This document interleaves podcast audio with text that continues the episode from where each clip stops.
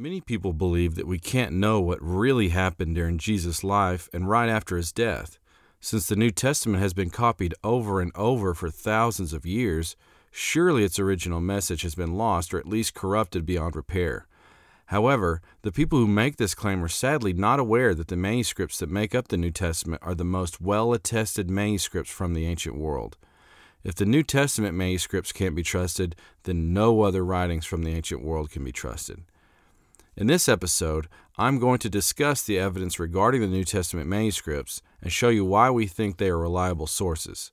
So I hope you'll stick around because I guarantee you'll never think of the New Testament the same way after hearing why we think it is more reliable than any other ancient writing.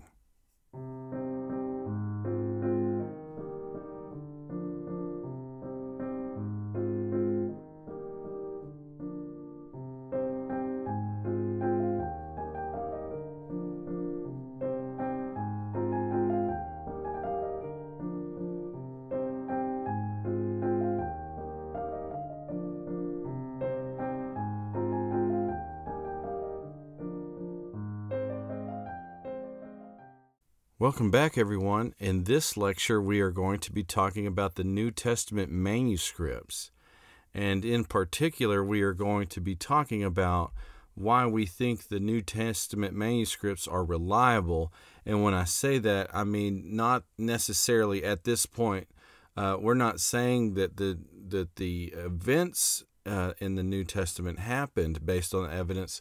What we're saying in this lecture is that the manuscript evidence is such that we are highly certain uh, that what we have today in our uh, Bible translations is uh, extremely close to what the original writings were. So that's what we're going to be looking at.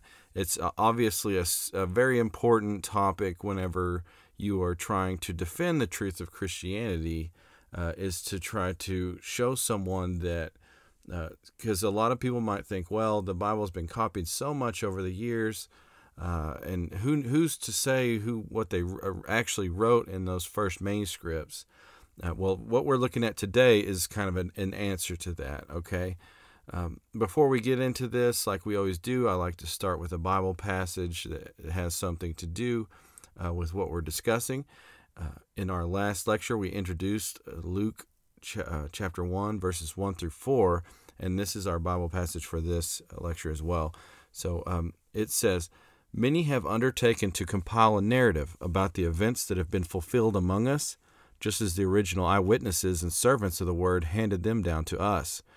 So it also seemed good to me, since I have carefully investigated everything from the very first, to write to you in an orderly sequence, most honorable Theophilus, so that you may know the certainty of the things about which you have been instructed. Um, I didn't have much to say about this, but I did discuss this passage in the last lecture. So if you'd like to hear me talk about it, you can go back to the lecture on uh, historical knowledge. But I like this passage because right now, well, especially in the last lecture, we talked about how the New Testament is claiming uh, to be making statements about what actually happened in history and that's why that's one of the major reasons why we pulled it out is because we were talking about historical knowledge in the last lecture. Um, but yeah, uh, uh, uh, when you are looking at something and trying to determine whether it actually happened or not, you want to make sure that you know what the original author wrote, and that's why that's still a good passage for what we're talking about today. Uh, we're going to be, like I said, looking at the manuscripts and, and arguing that we we do have what they originally wrote. Um, our our reflection questions for this lecture, I've got uh, three of them. Um, the first question, the first question is, why do you think it matters that we have more manuscripts of the New Testament than any other ancient document? The second question is, if someone thinks we cannot trust the New Testament, what implications would this have for ancient history? And the third question is, do you think the New Testament is susceptible to the telephone game objection? And I'll be talking about that last question, especially uh, towards the end of the lecture. Um, as always, just know uh, I like to talk about these reflection questions, uh, ask them to you at the beginning, uh, just to give you some things to be thinking about. A lot of times, these questions um, highlight some of the more important aspects of the lecture, But also, I was hoping to interact with some of you. So if you'd like to um, uh, make some comments in the under the video, uh, or if you're listening to this in a podcast, send me an email. Any questions you have, but also if you just want to post uh, your some of your reflections on these questions, and feel free. Love to hear from you guys. Uh, but let's talk about all of this today. So before I started talk, before I started discussing uh, the evidence regarding the New Testament manuscripts, I wanted to stop and mention why this is important for a three-step apologetic method. So if you're not familiar with what I'm talking about when I say three-step apologetic method, you can go back to a lecture I have. I think it's the third one. It's it's uh, titled Apologetic Method, and it explains kind of uh, the whole thinking behind the the order in which I present all this information in this series on apologetics. But um, as I discussed there, the three step apologetic method is where you defend the existence of truth. The second step is to defend the existence of God. The third step is to defend the resurrection of Jesus Christ. We do all this in a practical, in an order, in this order for practical reasons. If someone doesn't believe that truth is objective, then there's no point in trying to argue that God exists or Jesus rose from the dead. So you first need to explain to them that truth is objective. Um, second step is to argue that God exists, right? Because if God doesn't exist, then it doesn't matter. Uh, the historical evidence for Jesus' resurrection doesn't matter because if God doesn't exist, then miracles aren't possible. Um, and then third, you you transition into defending the resurrection of Jesus Christ, and that's what we're getting into. It's it really.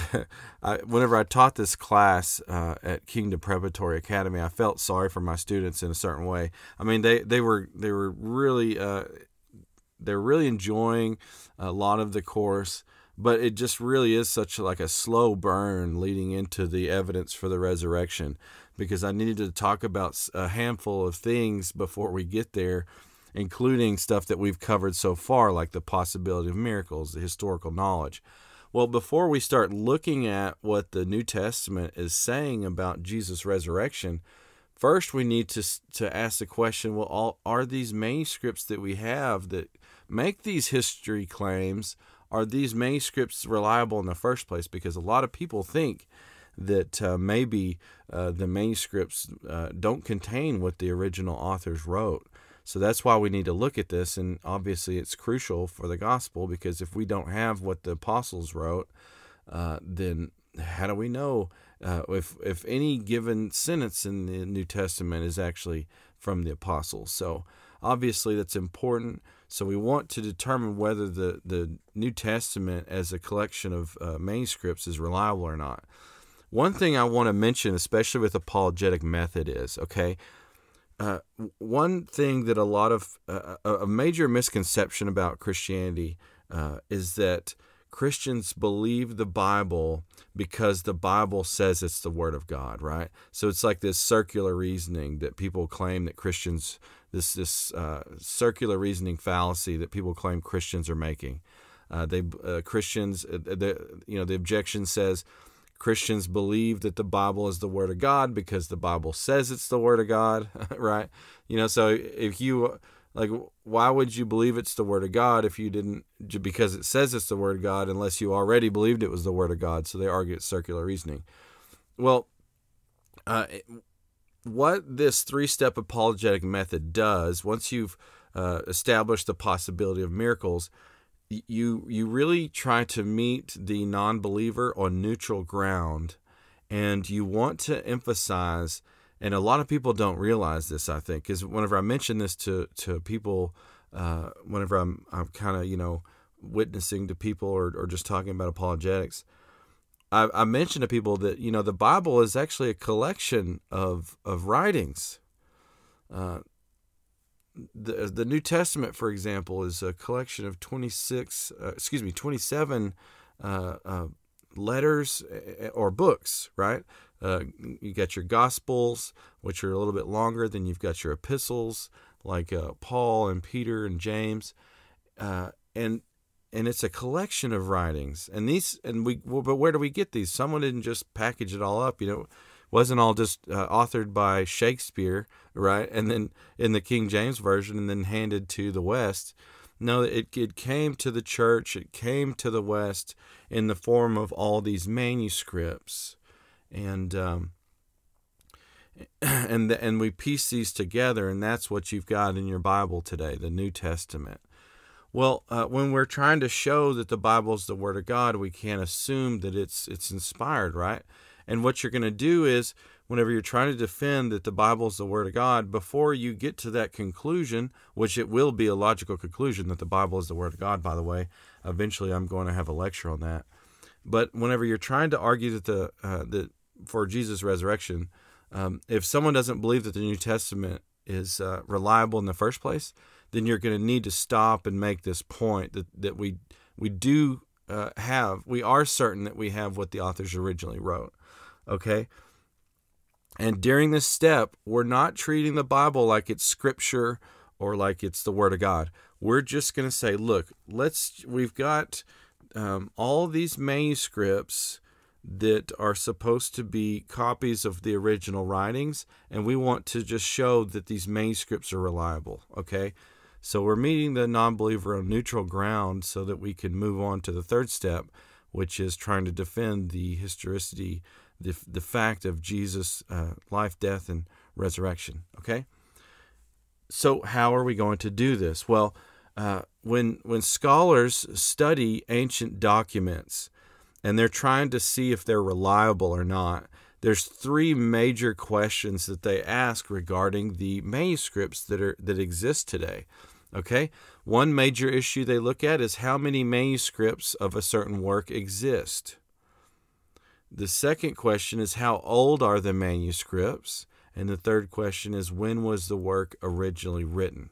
And the reason why they ask these questions is because it is it is uh, generally assumed, uh, not necessarily assumed, but um, the consensus with studying ancient documents is that the closer the the existing manuscripts are to when they think the the work was originally written, the more we can be sure that what we have is what was originally written. Right?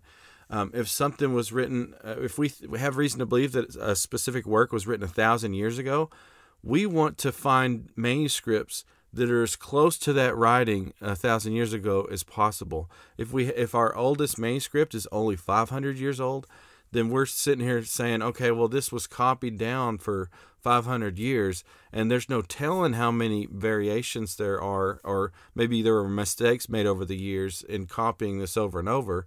But we just have like 500 years past the original writing, so it makes it harder. If you have a, a manuscript of that writing that's like one year old, uh, excuse me, one year from the original writing, or or at least a hundred years, now we're talking. Now it seems like we can get closer to be thinking that this manuscript is going to help us uh, uh, show what was originally written. You know, especially when you talk about getting to the point where the author was still alive uh, that's would be like the best, right? Is to have a manuscript from the time the author was alive.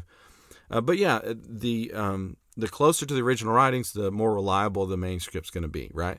And then uh, uh, also, how many manuscripts exist today? This question is asked because the greater the number of copies, the easier it is to uh, line up all the copies and, and compare them to each other and see what if there's any differences the the more copies you have, the more you can compare all the copies with one another, and the more we think that we can determine what was originally written. Okay, but it's really complex because it, it really does have to do with how old is each manuscript, uh, how, are they different, are they the same, what's different, and uh, and and all sorts of things that I'll be talking about through this lecture. Okay, and yeah, uh, I've I've heard uh, this process. Um, there's a, an a influential apologist named Josh McDowell. Uh, he calls it the bibliographical test. Is basically whenever we we take all these questions and we we examine the New Testament according to those standards. Uh, and and I have I think I got this definition from Josh Mc, one of Josh McDowell's books, uh, maybe from this uh, uh if you if you uh, if you're just listening to this and you don't see my slide, Uh, there's a you can actually go look at uh, this. Uh, there's a resource on the internet. I hope this is still good, but it's on Josh McDowell's website, uh, josh.org. But uh, it's he wrote a um, he wrote an article titled "The Bibliographical Test." Uh, if you just Google Josh McDowell bibliographical test, you should find it. Um, well, anyways, uh, he defines bibliographical test as examining the textual transmission of a document by noting how reliable the copies are in regard to the number of manuscripts and the time interval between the original and extant copies. Okay, it's basically asking these three questions of the text and of the, all the manuscripts and seeing how well it, lives up to it. And that's basically what I'm going to be talking about in this lecture is showing not only how the New Testament, um, uh, uh, how the new, not only talking about the answers that the New Testament provides to these three questions, uh, the manuscripts of the New Testament, but also comparing this with all other ancient writings. Okay, because, and here's the thing, and I, think this is a good point in the lecture to mention this. The thing is, uh, obviously, in Western universities across the United States and Europe, we have scholars in, in departments, in history departments, studying ancient history. And, and a lot of times they use ancient writings to study ancient history and learn things about the ancient world. Okay? And what will happen in this lecture is that I'm going to show you how the New Testament by far exceeds uh, by far passes this bibliographical test way better than any other ancient writing. And the thing is, if you want to reject the New Testament because you think it's unreliable, uh, based off of what I'll show you, uh, you know, how many manuscripts we have and, and how far it was from the original writings. If you want to reject the New Testament on that, then you must also reject all other ancient writings because they don't they don't pass the test as well. But here's the thing we've got all these, you know, we, we think we do know about the ancient world. So it's pretty much absurd to reject the New Testament um, uh, on the basis of the bibliographical test because we think we do know a lot about the ancient world, even though the writings we have about the ancient world aren't as reliable as the New Testament is. So, a major point that we're trying to make in this lecture.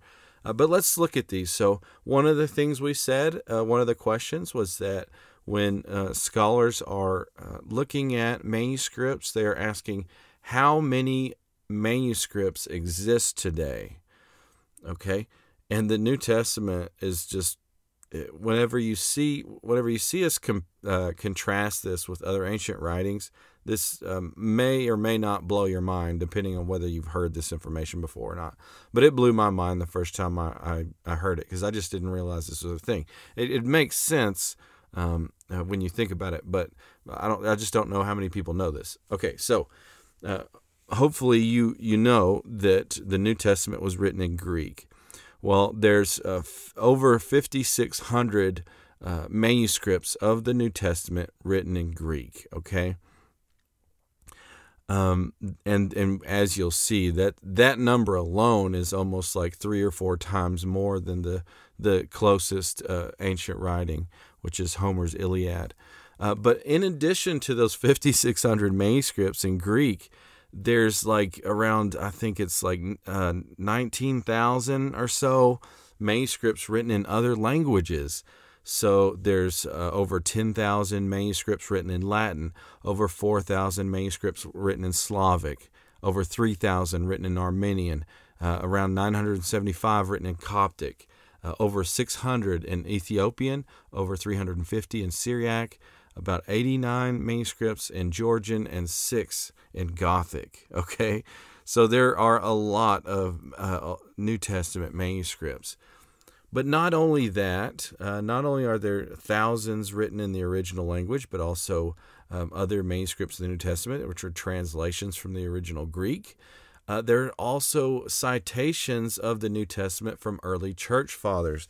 The uh, early church fathers, um, you know, from the first century on, uh, uh, quoted the New Testament. In fact, I've I've read that the the church fathers quoted the New Testament so much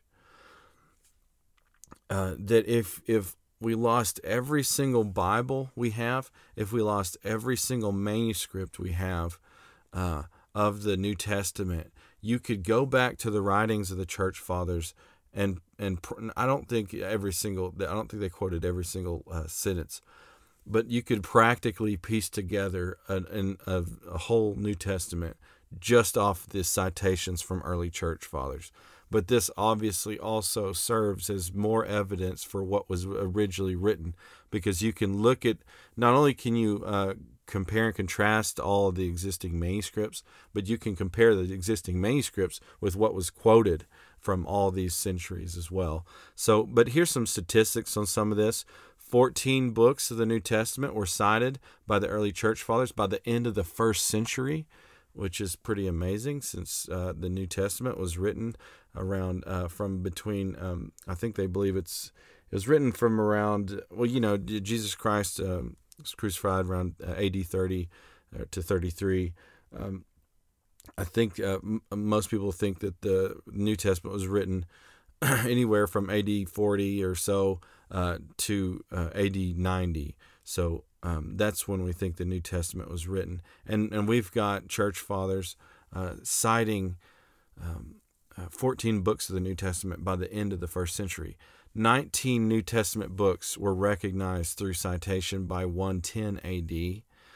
24 out of the 27 New Testament books were acknowledged by uh, 150 AD, and then 26 New Testament, 26 out of 27 New Testament books were cited before 200 AD.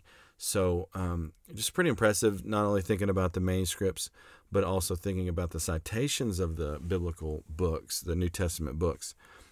Now, let's compare this or contrast this with other ancient writings. Like I said, the next closest um, uh, ancient work to the New Testament is Homer's Iliad, okay? And this has um, 1,900 existing manuscripts. Now, I do want to mention something about where I'm getting my numbers. This, uh, this talking about the bibliographical test, comparing the New Testament with the uh, other ancient writings you always want to be careful where you're getting your numbers because people have been writing about this for a while. Uh, I don't remember who first started arguing for it. I thought it was Josh McDowell uh, who kind of made this point. He might have got it from somebody else. But anyways, he you know he he's had that book, Evidence That Demands a Verdict, uh, that he wrote. Um, in in the oh I can't remember when he wrote it. It was like in the um, I forget the dating of that, but it's it's obviously like uh, 20th century.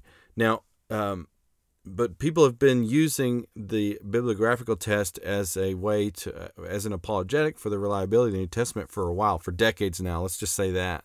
Uh, but here's the thing: as we talk about the bibliographical test, the numbers for the uh, for the amount of manuscripts and the dating of the manuscripts are always being updated. So it's actually kind of hard to track this. And when you talk to some of the scholars on this who kind of specialize in the bibliographical test, they'll tell you that it's really, it's actually at any given time, it's kind of hard to track down these numbers. Uh, because the thing is, like, as apologists, we, we love this to make this point that the New Testament is more reliable than others but the scholars in, in in ancient documents they don't care as much of what you know how many what how many manuscripts we have so they're not always there's not some place where all of these numbers i mean the scholars in these areas do care but the thing is there's not some database where everybody's always updating how many manuscripts we have and when they're dated um, up to the minute okay so every once in a while someone will do all the work to try to update these numbers. Uh, you just need to make sure that you try to find the uh, article or the book that talks about talks about it that's the most up to date. I personally, when I was trying to uh, study for this to show this uh, these numbers to my class, I taught the class in 2020. Um, oh, excuse me, I taught the class in uh, uh, 2021 is this the spring of 2021 and um, uh, the the earliest uh, the most updated information I could find was from 2017. So maybe as you're watching this video, these numbers will have been updated a little bit much. But but between then and now, it shouldn't have changed too much. But anyways, I'm just trying to just make the point that it's it's important to always just try to get the most up to date numbers, and it's actually pretty difficult. To my knowledge, the most up to date numbers comes from Josh and Sean McDowell's book, Evidence That Demands a Verdict. Josh McDowell had a book called Evidence That Demands a Verdict, and they they updated it uh, in 2017 and, and, republished it. So they had all this in here, and a lot of these updated numbers. Uh, uh, uh Sean McDowell, Josh McDowell, they they were emailing people, so that's where they get a lot of these numbers. They they were emailing and talking to the scholars who specialize in this. So so it's kind of a secondhand way of getting it, but the where I get it from, the scholars got it directly from the scholars. So, uh, so that's where I'm getting my information. Uh, but yeah, they're saying that Homer's Iliad is the is the closest one at 1900 manuscripts. Then you can see other things like Caesar's Gallic Wars had 251. Uh, Demosthenes' uh, speeches had 444 uh, existing manuscripts. Plato's Tetralogies has 238. Sophocles' plays has 226. Herodotus' histories there's 106.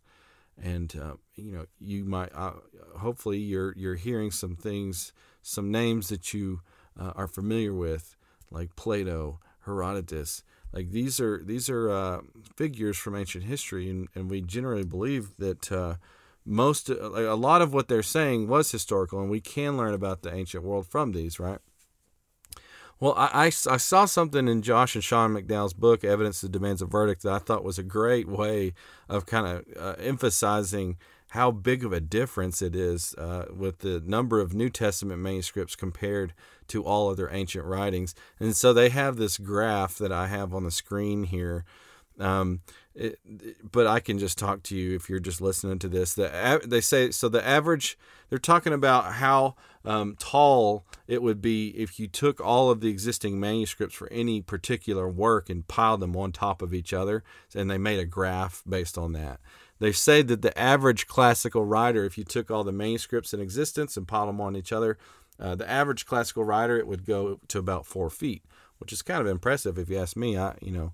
Um, but uh, if you took all of the ancient, um, all of the other ancient authors that we mentioned, uh, and, I think in their book they uh, they listed more than just these six, but they're saying uh, if you took all these other ancient writings all together, they would uh, make a pile as tall as the One World Trade Center, which is about 1,800 feet tall. But if you took all of the existing manuscripts of the New Testament, pile them on each other, it would be one mile uh, high. and, you know, a, a, mile is obviously a lot higher than 1,800 feet. And that's all of those works all put together, not just uh, not just one work. The, uh, it really it's it almost comes down to like this average classical writer having a four foot stack and the New Testament having a mile high stack. So pretty impressive, and uh, and and definitely definitely in Christianity's favor when we're trying to say we know that we have what the original authors wrote. And, and I'll get to that here in a second. But right, it what just remember what we're saying is the more manuscripts exist, the more you can compare them with each other to try to determine what the original authors wrote. Okay, but and like we said, another question that scholars ask about manuscripts is how close are these existing manuscripts to when we think the original authors wrote the story in the first place because it's really important right? The longer the the time gap the less reliable the closer the time gap the more the reliable. So uh, talking about these manuscripts like you know what have i even been talking about when i say manuscripts? It it's actually another thing you want to be careful with when you're talking about the bibliographical test because uh, a manuscript can mean a handful of things. It can just be like a fragment. Um, I, I, hear these scholars use the term fragment. That's usually when you just have um, maybe just a piece of a page. A manuscript could also just could be a, a full work, a complete work. So a manuscript can be kind of a vague term, but whenever I talk about manuscript here, what what I'm mentioning um, is that uh, like specifically when I'm talking about when the original authors wrote what they wrote and uh, the existing manuscripts. So, yeah, so scholars believe that the New Testament was probably written on papyrus rolls between 80, 50, and 100, like I mentioned. Um, you know, around 40, 50, between 80, uh, 50, and 100 is when the uh, New Testament was authored, all the 27 books and letters. Um, and and scholars believe that it was written on papyrus rolls, um, where you had sheets of papyrus that were glued together and rolled up on a stick to make a scroll. Um, later on, uh, you had papyrus codices that were introduced around the beginning of AD 100, uh, but even those are, are pretty perishable. Uh, it, a codex is where sheets of papyrus are sewn together, uh, similar to a book. But the thing is, all of this was written on papyrus. Okay, so I, I, like to mention this as we you know talk about the gap between the original writings of the New Testament and the extant manuscripts, because uh, you might not like the gap as much. But it is important to note that the first authors were writing on papyrus scrolls, and these are very perishable. Uh, the the scrolls, the codices, um, it would it would be uh, uh, amazing if if we could find one that was within like a year or two or, or a decade of the original writings. Another thing that's important to remember is that the scriptures themselves, these these uh, um, the the manuscripts where people would copy the letters, copy the books, these were always in jeopardy um, in the first 200 years, 200, 300 years of the church, right? Because uh, Christians were being persecuted by Romans. So, you know, obviously they'd find it and burn it or, or confiscate it. Um, so, so it's actually pretty amazing if you consider that, that we do have as many manuscripts as we do. Um, not necessarily all from the first three centuries, but that anything survived because uh, of how much Christians were being persecuted. Uh, and and it's not uh, so it's not only that uh, papyrus is perishable. Also, Christians were being persecuted in the first uh, three, 200, 300 years. Uh, another thing is because of the persecution, because it wasn't, uh, because it was really a, just a movement at this time, um, the manuscripts weren't systematically copied until the time of Emperor Constantine in uh, 313 AD when uh, Rome uh, adopts Christianity as its official religion. Okay, so um, you don't really have necessary you don't necessarily have professional scribes leading up to that point. So if you're if you're hoping for a ton of manuscripts in those first three centuries, uh, you're you're not necessarily going to find them all. But having said that, some of these existing manuscripts are pretty amazing. Uh, the earliest manuscript that I know of is is now it's a fragment, okay, um, earliest New Testament manuscript is something called the John Rylands fragment, also known as P52. Uh, it is a piece of papyrus dated between 117 and 138 AD, which is actually pretty amazing because it's a it is a portion of John, the Gospel of John, uh, from chapter 83, verses 31 through 33, and verses 37 through 38. Um, if i think I've never seen it in person, but from what I understand, like uh, you can kind of, I think it, you can read portions of John on the front and the back of it. I might be wrong in that. Um, if you are interested in this, uh, oh, and the, just to finish out what um, I was talking about, the John Rylands fragment is located in the John Rylands Library in Manchester, England. Now, having said all this, if you are interested in some of these uh, New Testament fragments, New Testament manuscripts, and your interest, and you want to learn more about um, how all this works, uh, definitely pay attention to my um, my sources that I'm using at the bottom of the screen. Uh, there's several books that I used. Uh, there's a book called From God to Us, How We Got Our Bible, or something like that, by Norm Geisler. Um, there's all sorts of uh, there's there's all sorts of uh, materials on this. I'll try to mention them as we go along, but especially uh, a source that's free that you could go to right now. Uh, there's there's something called the Center for the Study of New Testament Manuscripts. Okay, the Center for the Study of New Testament Manuscripts, and their website is csntm.org. That's C as in Charlie, S as in Sierra, N as in November, T as in Tango, and M as in Mike, and uh, that's dot .org. If you go to their website, you can actually i think that's where i got these pictures uh, that i'm showing on my slides of these manuscripts you can view scans of all, a lot of these uh, New Testament manuscripts, and it's really fascinating. And you, they also have a blog with articles. They are super knowledgeable, uh, and that's what they do for a living. So it's actually pretty amazing and a great resource. Um, I just wanted to mention that before I forgot. But uh, yes, this John Rylands fragment is amazing, and the reason why is because it's portions of the Gospel of John the traditional uh, belief is that the Gospel of John was written around AD 90.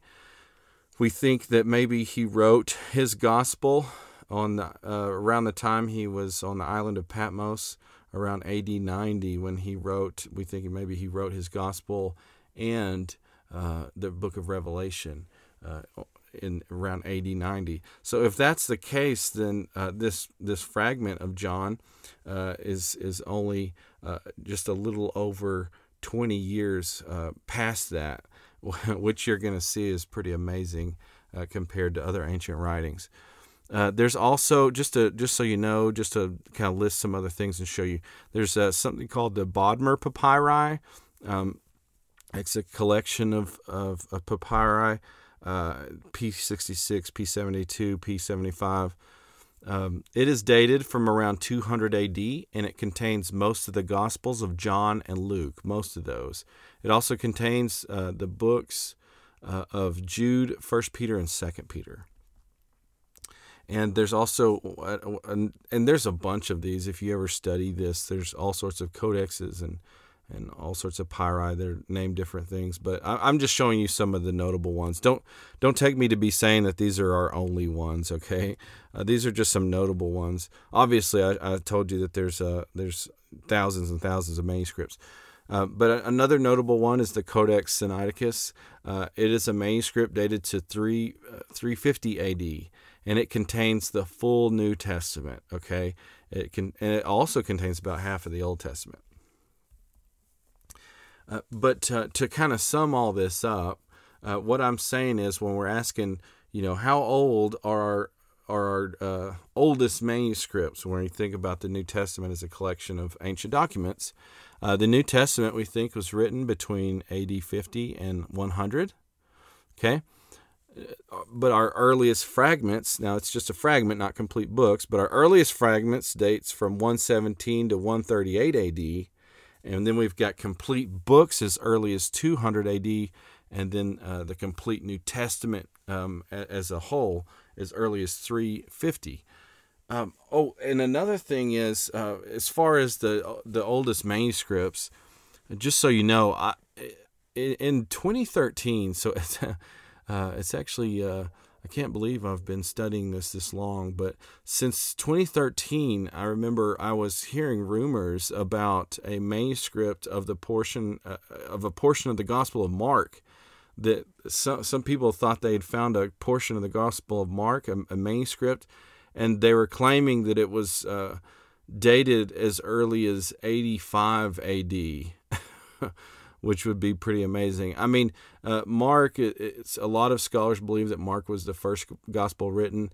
I personally think it's like it, like the traditional account, Matthew, Mark, Luke, and John. It would still be the second oldest, but you know, we're talking like written in the 50s or 60s. Uh, so you know, the it's not like John was written in 90, so but it would still be a very early and even earlier than the John Rylands papyri, uh, papyrus. Uh, but 85 AD would be amazing. Uh, but supposedly, I, am not sure why this this was mentioned back in 2013, and they still haven't published the findings. But I've I've heard that it's going through some peer review process. I'm not sure what's happening with that. Uh, it, and you know it's difficult in some situations because there will be a private owner of a manuscript and all sorts of things. So no telling what's happened with it. But anyways, the the important thing to remember with that John Rylands papyrus, our earliest manuscript is just a, a 20 or so years after the last book was written. Um, and then when we compare this with all other ancient writings, okay, so so I I, I liked uh, I took just a, a, a small sample, uh, but I also took because I didn't want to mention a ton of ancient writings. There's obviously a lot more than just the six I've mentioned. Homer and uh, Demosthenes, uh, Caesar's Gallic War, uh, Caesar's Gallic Wars, Plato, Sophocles, Herodotus. Obviously, there's more than that, but I just took some of the the six closest ones basically, so I didn't have to mention a, a lot more ancient writings.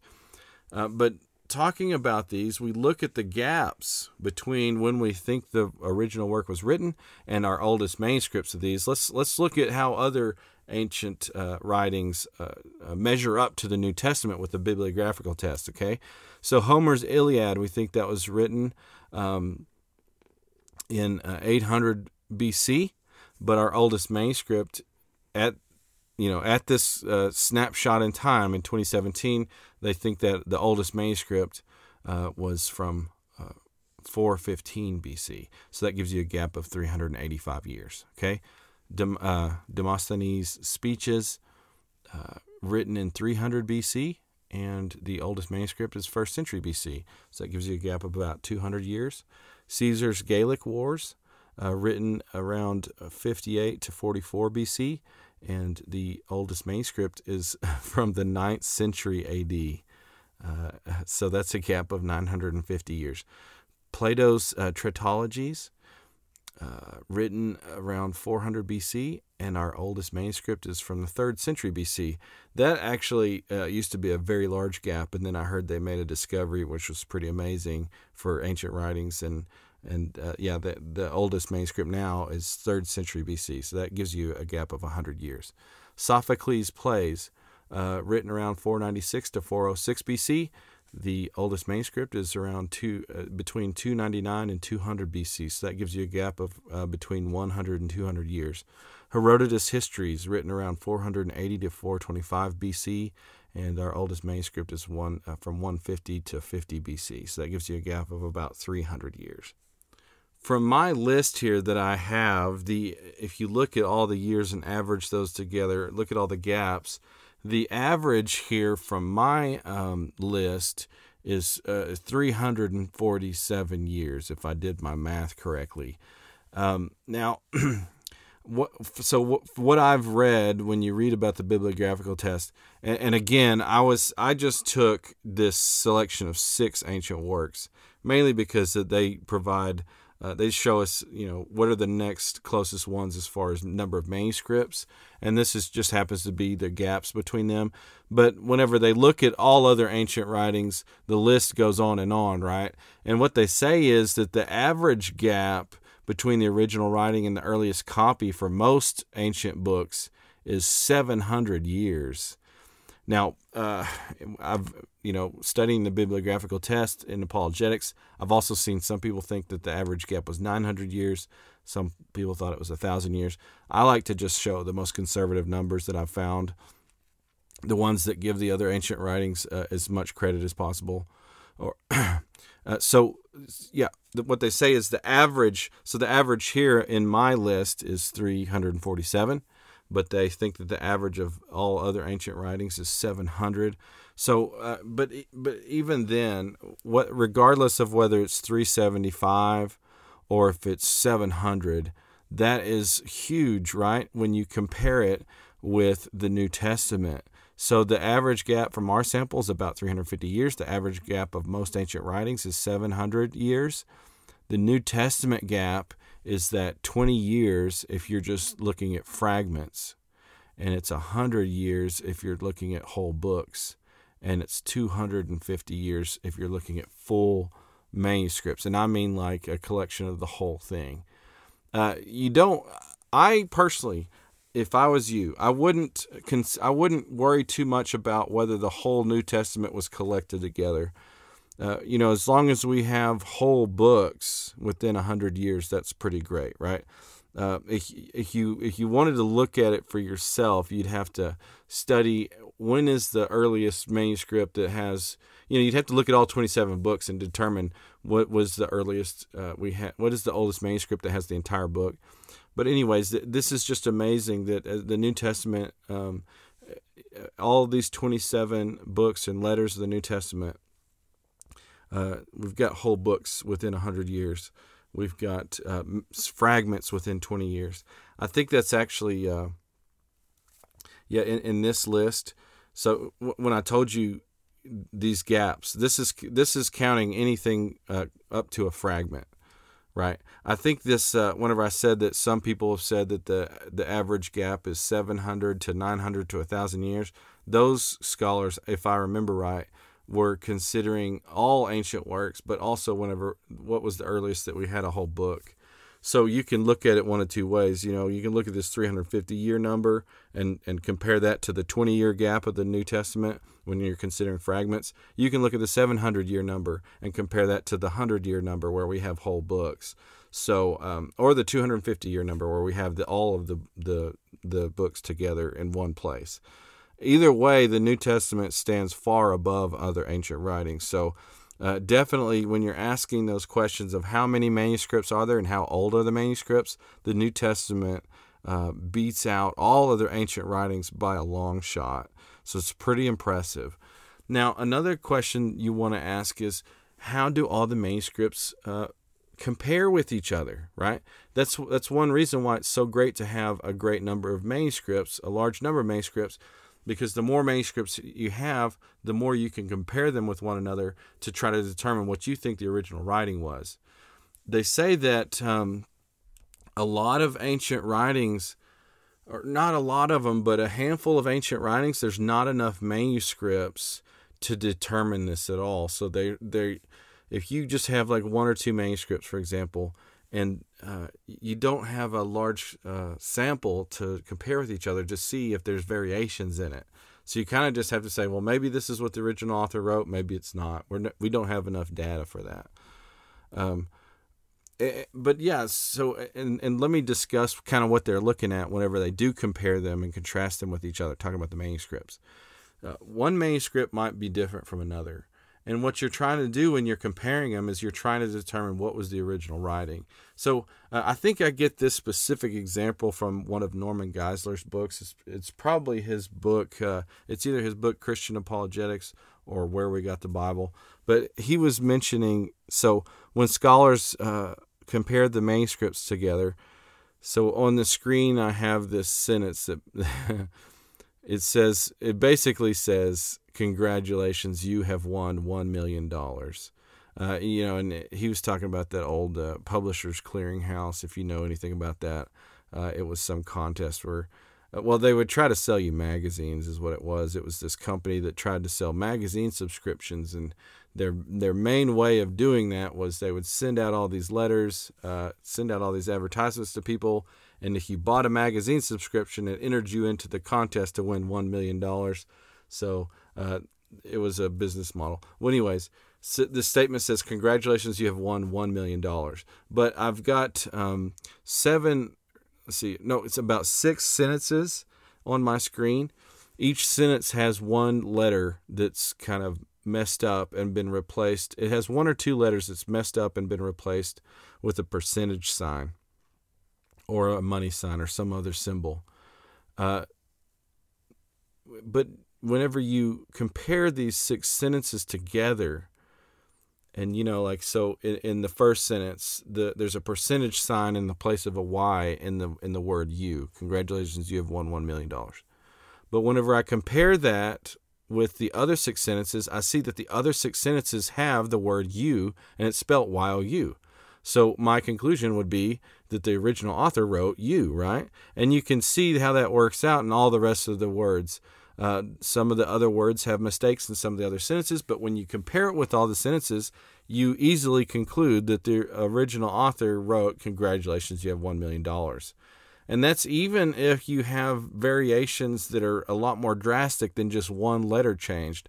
On my next slide, I have three sentences. They all say, Congratulations, you have $1 million. You've won $1 million, but they might say it in different ways. So the second one says, Congratulations, thou hast won $1 million. The third one says, Congratulations, y'all have won $1 million. And the $1 million is in numbers.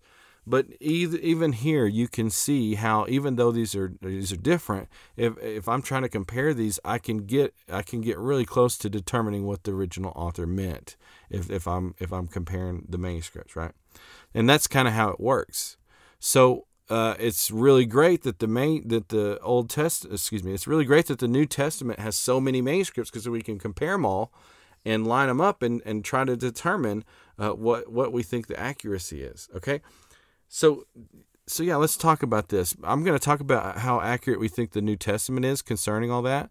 But before I do, I'll just talk about uh, two other ancient works. Um, and you know, if you read Norman Geisler's Christian Apologetics, second edition, if you read um, Josh and Sean McDowell's book, Evidence that Demands a Verdict, you can read in even more detail about this bibliographical test and the accuracy of other works. Um, but, anyways, Homer's Iliad contains about 15,600 lines. Okay. And what they do is they take all those 1,900 or so manuscripts and line them all up. Uh, and it is similar to what we were just looking at. When they most of the manuscript, right? Uh, so, what I was going to say is that there's 15,600 lines in Homer's Iliad. 764 of those lines are in question.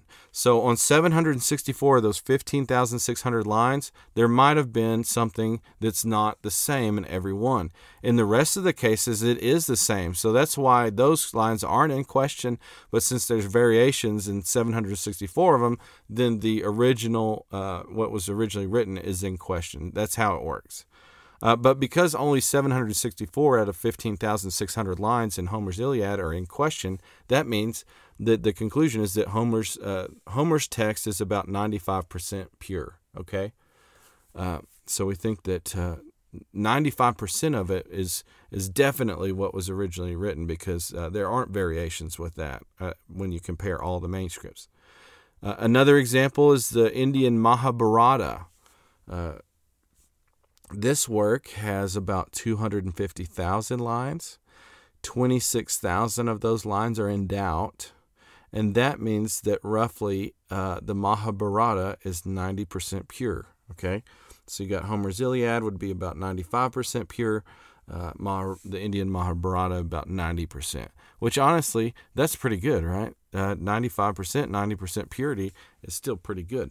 Now let's look at the New Testament. When you take all those manuscripts and you and uh, uh, scholars have have done all this work, when you compare the manuscripts with each other, what we find is that there are about twenty thousand lines in the New Testament. Okay, total. Forty of those lines are in question. So there's 20,000 lines in the New Testament altogether as a collection of 26 books and letters, but only 40 of those lines are in question. And this, if you go with those numbers right there, that would mean that the New Testament is 99.8% pure. Um, several scholars have studied this. Uh, and here's just a sampling. Not everybody gives the exact same number, but they all give really high numbers, right? So, um, n- yeah, so noted Greek authority A.T. A.T. Robertson has said the real concern is with about a thousandth part of the entire text. Uh, he argued that um, that it's 99.9% pure. Uh, Greek scholars Westcott and Hort calculated about a purity of 98.33%. Um, early American biblical scholar Ezra Abbott, Ezra Abbott determined the New Testament to be 99.7 5% pure. okay, so uh, the New Testament, just to sum all this up, you know, 99.9%, even if you're going with 98.33%, it's just an amazing uh, thing. So not not only does the New Testament have the most manuscripts out of all ancient writings by far, it also has the smallest gaps. And whenever they look take those manuscripts and put them up next to each other, it you it, they find that only 40 out of the 20,000 lines are in question, and it comes out to a 98 to 99 percent purity. Uh, so it is pretty amazing, and it re- it leads people to the conclusion that we really do have what the original authors wrote. Uh, it is not when you look at the uh, different manuscripts, you're not looking at something like a telephone game. You're looking at something that was uh, pretty uh, pretty similar throughout the whole uh, process of it being copied and transmitted. Now, some people have objected to this, and I wanted to bring up especially uh, an objection coming from a scholar named Bart Ehrman. If you haven't heard of him, he's a agnostic biblical scholar who has written many popular books on uh, on the reliability of the New Testament. So uh, he argues that the New Testament is unreliable because there are probably over 400,000 errors in the New Testament manuscripts. Okay, uh, you know, and I don't know. It was it was more of something he kind of emphasized. Now he's writing popular level books. You know, he's got he's pretty pretty well known in certain circles, and he like you know he sells books. So you know, however you want to take that. but here's a quote from him from his book, uh, Misquoting Jesus. Uh, he wrote in 2005. He says, There are more variations among our manuscripts than there are words in the New Testament. So, yeah, in that book, Misquoting Jesus, he emphasized that he thought, he calculated there are over 400,000 errors in the New Testament manuscripts. Now, uh, in, in answering, if you were going to object to the New Testament based off of that observation, okay, there's a there's a couple of things that are important to to remember. So conservative scholars estimate that there are actually 200,000 variants in New Testament manuscripts, um, and these are only found in about 10,000 places. Okay, um, now, and I should have said this earlier. Uh, whenever we talk about how it's 99% pure, 98% pure. Uh, one thing to remember when we when we are mentioning that there's about 40 lines that are in question, you know, and whenever you look at specific places in the lines, I think is what they're getting at. There's there's only uh, these variations are only in 10,000 places. You know, when we say that there's only 40 lines that are in question, that's when you're saying, well, we're not we're not certain that this is what it's saying. You know, if you go back to our slide where it says, Congratulations, you have won $1 million, uh, those lines wouldn't really be in question, right? Because we'd be pretty certain ex- exactly what they wrote. But whenever you get to variations more like our second one, where it's saying, Thou hast won $1 million, we can still know what the message is, but maybe we're not sure exactly what is written. So whenever it says that there's uh, variations, then that's why it's going to say that there's they're in about 10,000 places uh, and there's 200,000 of them. So that's why it sounds a lot worse than what I was showing earlier. Uh, you know, we're talking about what's in question. But whether it's in question or it's one of these variants, uh, it is important that uh, to note that in these places where we're not exactly sure what they wrote or there was a variation, none of these places are places in the New Testament that that discuss or talk about major Christian doctrines. Okay, uh, Bart Ehrman himself. Let's see. Oh, I'm kind of uh, getting I'm getting ahead of myself, but I'll go ahead and read a quote he has from misquoting Jesus. He says. In fact, most of the changes found in early Christian manuscripts have nothing to do with theology or ideology, Far and away, the most changes are the result of mistakes, pure and simple, slips of the pen, accidental omissions, inadvertent additions, misspelled words, blunders of one sort or another. Okay, so even Bart Ehrman uh, uh, uh, emphasizes that no Christian doctrines are in question due to these variations. So just so you know that there are variations here and there, and I'm actually going to talk about those here in a second. But none of these variations are in places uh, where you're talking about important Christian doctrines like Jesus Christ rising from the dead. Uh, you need to believe in Christ for salvation, and all, all that stuff. Uh, they, they, don't they don't bring into question the major doctrines. It's just uh, uh different errors here and there. Now, uh, to answer Bart Ehrman, though, he's saying there's over four hundred thousand. You know, there's more variations there's, uh, in the New Testament than there are words in the New Testament. Well, here's an in, just so you know, here's an interesting thing about how he calculates that number. Okay, he counts every variation, every error, regardless of whether it was copied or not. Does that make sense? So let's say that uh, in one of the earlier manuscripts, so say you've got a few manuscripts that are like uh, hundreds of years older than the rest of them, and in those really early ones, you see that they're all kind of they have a word spelled a certain way, and then you can see that in a later manuscript that word gets misspelled. Well, but then you see that all the manuscripts after that first one that where it misspelled the word, they faithfully copied that mistake throughout the rest of the manuscripts. Bart Ehrman would not only count that first one as a mistake, he would count every time they copied the mistake as a mistake. Does that make sense? So it makes it sound like there's a ton of errors when you're really talking about just one error that was faithfully copied over the rest of them. So one misspelling, for example, could turn into 3,000 errors according to the way he calculates it if it was copied uh, 2,999 times later on. So that's how he gets to that number. Uh, and it's actually it's it's it's pretty ironic. Um, I don't know who did this, but somebody found that there were 16 errors in Bart Ehrman's book, Misquoting Jesus, when it was first printed. Uh, and, and let's say that there were 100,000 copies that were printed, right?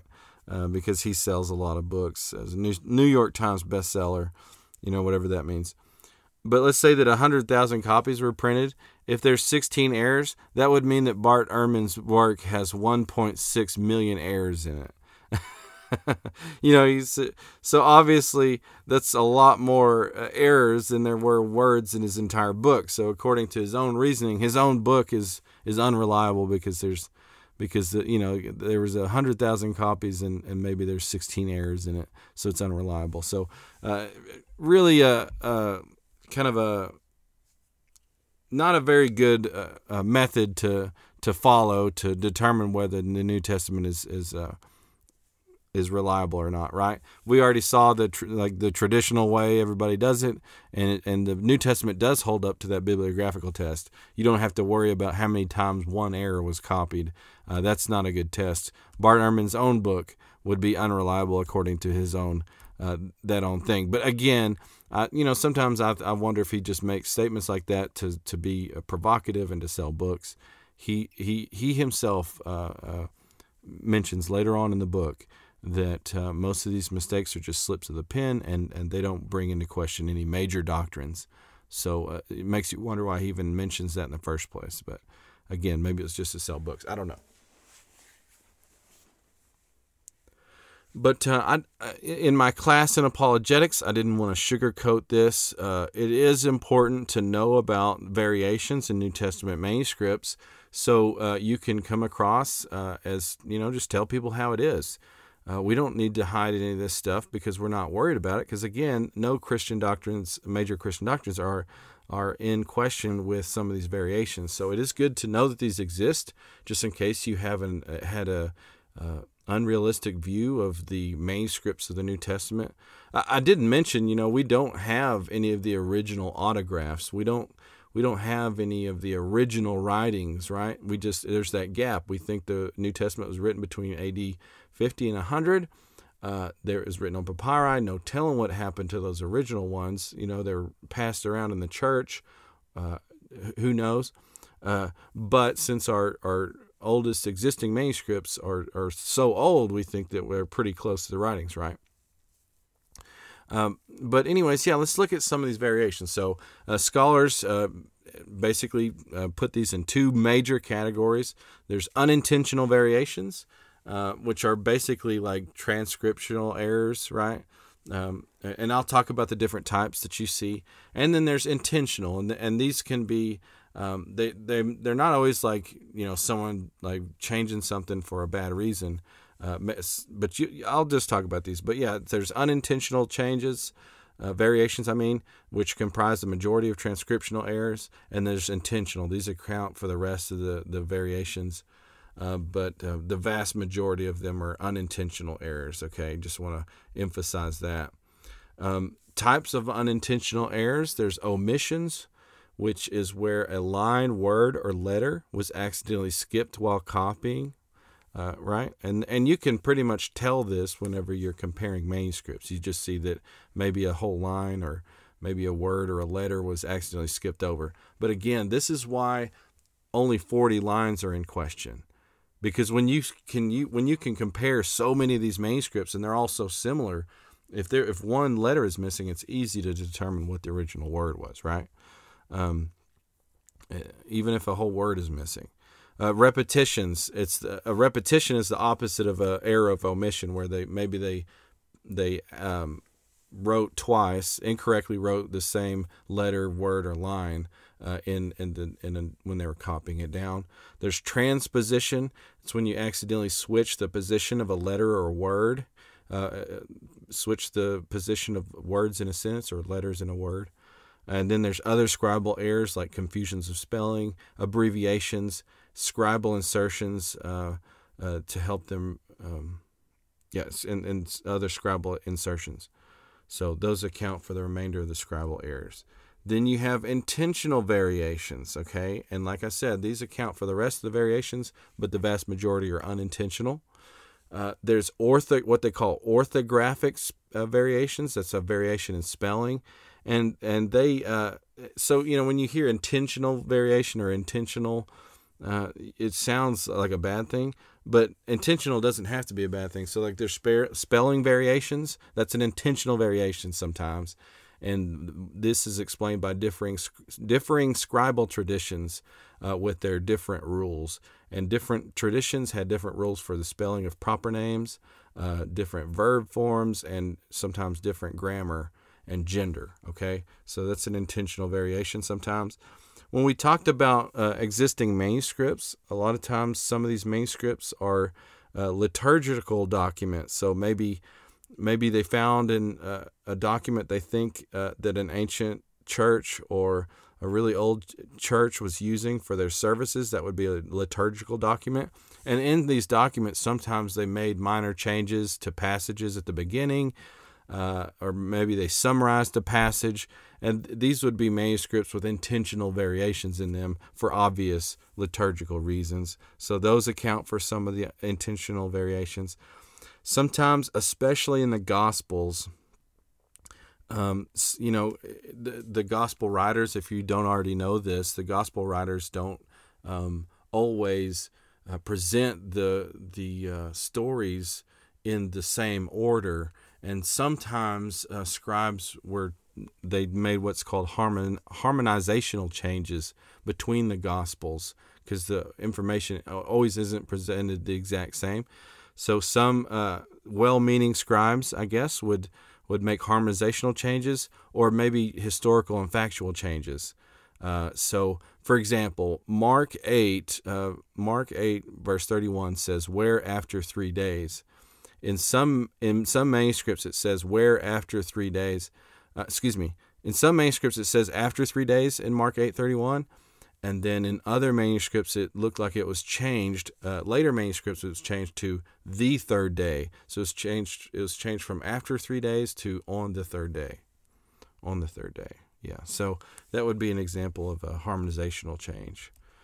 Um, there's and then I think it's this. There's two more I was going to talk about. Uh, the la- the second to last is conflational changes. This is where you would combine two or more variants into a single reading. So maybe you've got two manuscripts and they have a variation, and you change what you think was the original. You know, you're a scribe and you have two uh, two manuscripts, and you change what you think uh, was the correct variation, or you think what was the original. You you combine the two uh, into a single reading and it ends up uh, uh, conflating it. That that's another intentional change, another well-meaning change. Um, and then there are doctrinal changes. Uh, they're they're pretty rare, but uh, they are they have been known to exist. Uh, these constitute the last category of intentional changes. An exam an example of a doctrinal change is from First John, uh, chapter five, verses seven through eight. In in some manuscripts, it said, starting in verse 7, it says, For there are three that testify the Spirit and the water and the blood, and the three are in agreement. And they found that in, in uh, later manuscripts, it says, For there are three that bear record in heaven the Father, the Word, and the Holy Ghost, and these three are one. And there are three that bear witness in earth the Spirit, and the water, and the blood, and these three agree in one. So, really interesting. And there's one of the books that I used to get some of this material. It's called Norman Geisler. Uh, it, it's, it's not called that. It's written by Norman Geisler and William Nix, and it's and it's titled "From God to Us: How We Got Our Bible." Um, so, and that was updated at least in 2012. So that's a good book to go look at. But but yes, like I said, there are no Christian doctrines that hang on a debatable passage. Um, I found this information in a book on the Old Testament that I found interesting because uh, there's a there's a um, scholar named Gleason Archer Jr. who uh, breaks down how scholars go about. It's called lower criticism, if I'm right.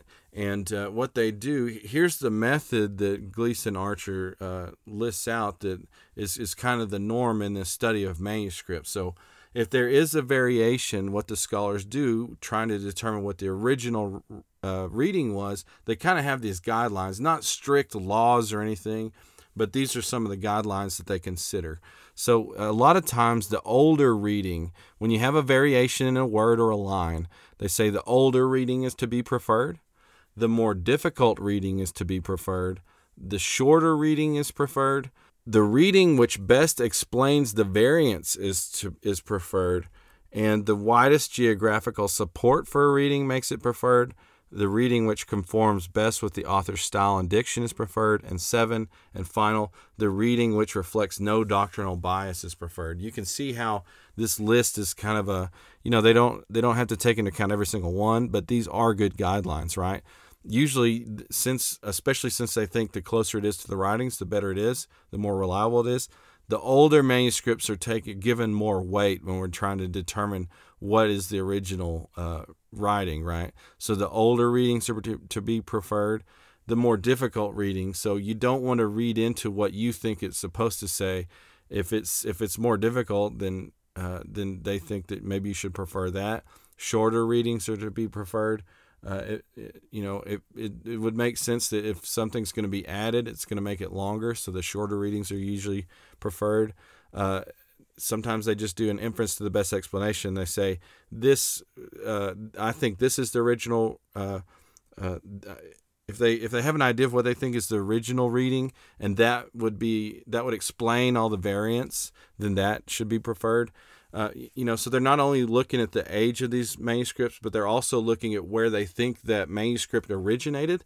So they'll actually talk about families of manuscripts in terms of where they came from, and they say that if a, a if a reading has the widest geographical support, so maybe there's a variant, but it was only found from manuscripts from a certain location geographically, then they look then they prefer the reading that is. Uh, uh, that's found in more places than not. Does that make sense? So that's an that's an interesting rule that I definitely think sounds great. And then, yeah, if there's a reading that conform, conforms with the author's style and diction better, then that's to be preferred. And the reading which reflects no doctrinal bias is to be preferred. And I think that's a good rule too.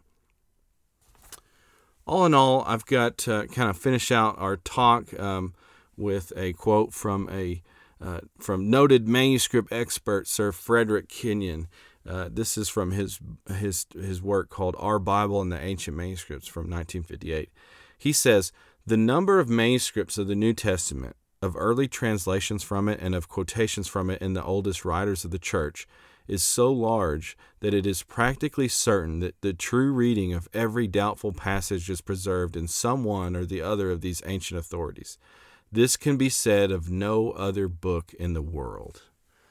So, like I said, when you look at all these questions about how many manuscripts, how old are the manuscripts, and how accurate are the manuscripts, the New Testament stands far above all other ancient writings. And if we didn't think that that was enough to, to think that we had what the authors originally wrote, then we would also need to throw out all of the rest of the ancient writings. Uh, but since that is obviously not done, there are so many experts that think we do know about the ancient world from other ancient writings that uh, that we must also believe that the New Testament we do have very close to uh, what the original authors wrote, and and and especially we have what the original authors wrote in in matters that are important to Christians. Okay, um, so just to go over my reflection questions again. Uh, the first one is why do you think it matters that we have more manuscripts of the New Testament than any other ancient document? The second question is if someone thinks we cannot trust the New Testament, what implications would this have for ancient history? And our third one was do you think the New Testament is susceptible to the telephone game objection?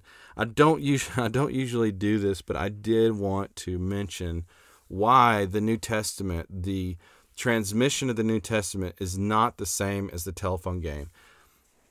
Uh, you, you, might not even be sure what I mean when I talk about the telephone game. So, depending on where you're listening to this, in America, they have something called the telephone game. It's it's usually a, a, a children's game, and it and it's fun because what you do is you get a handful of people to kind of stand in a circle. The more people, the better.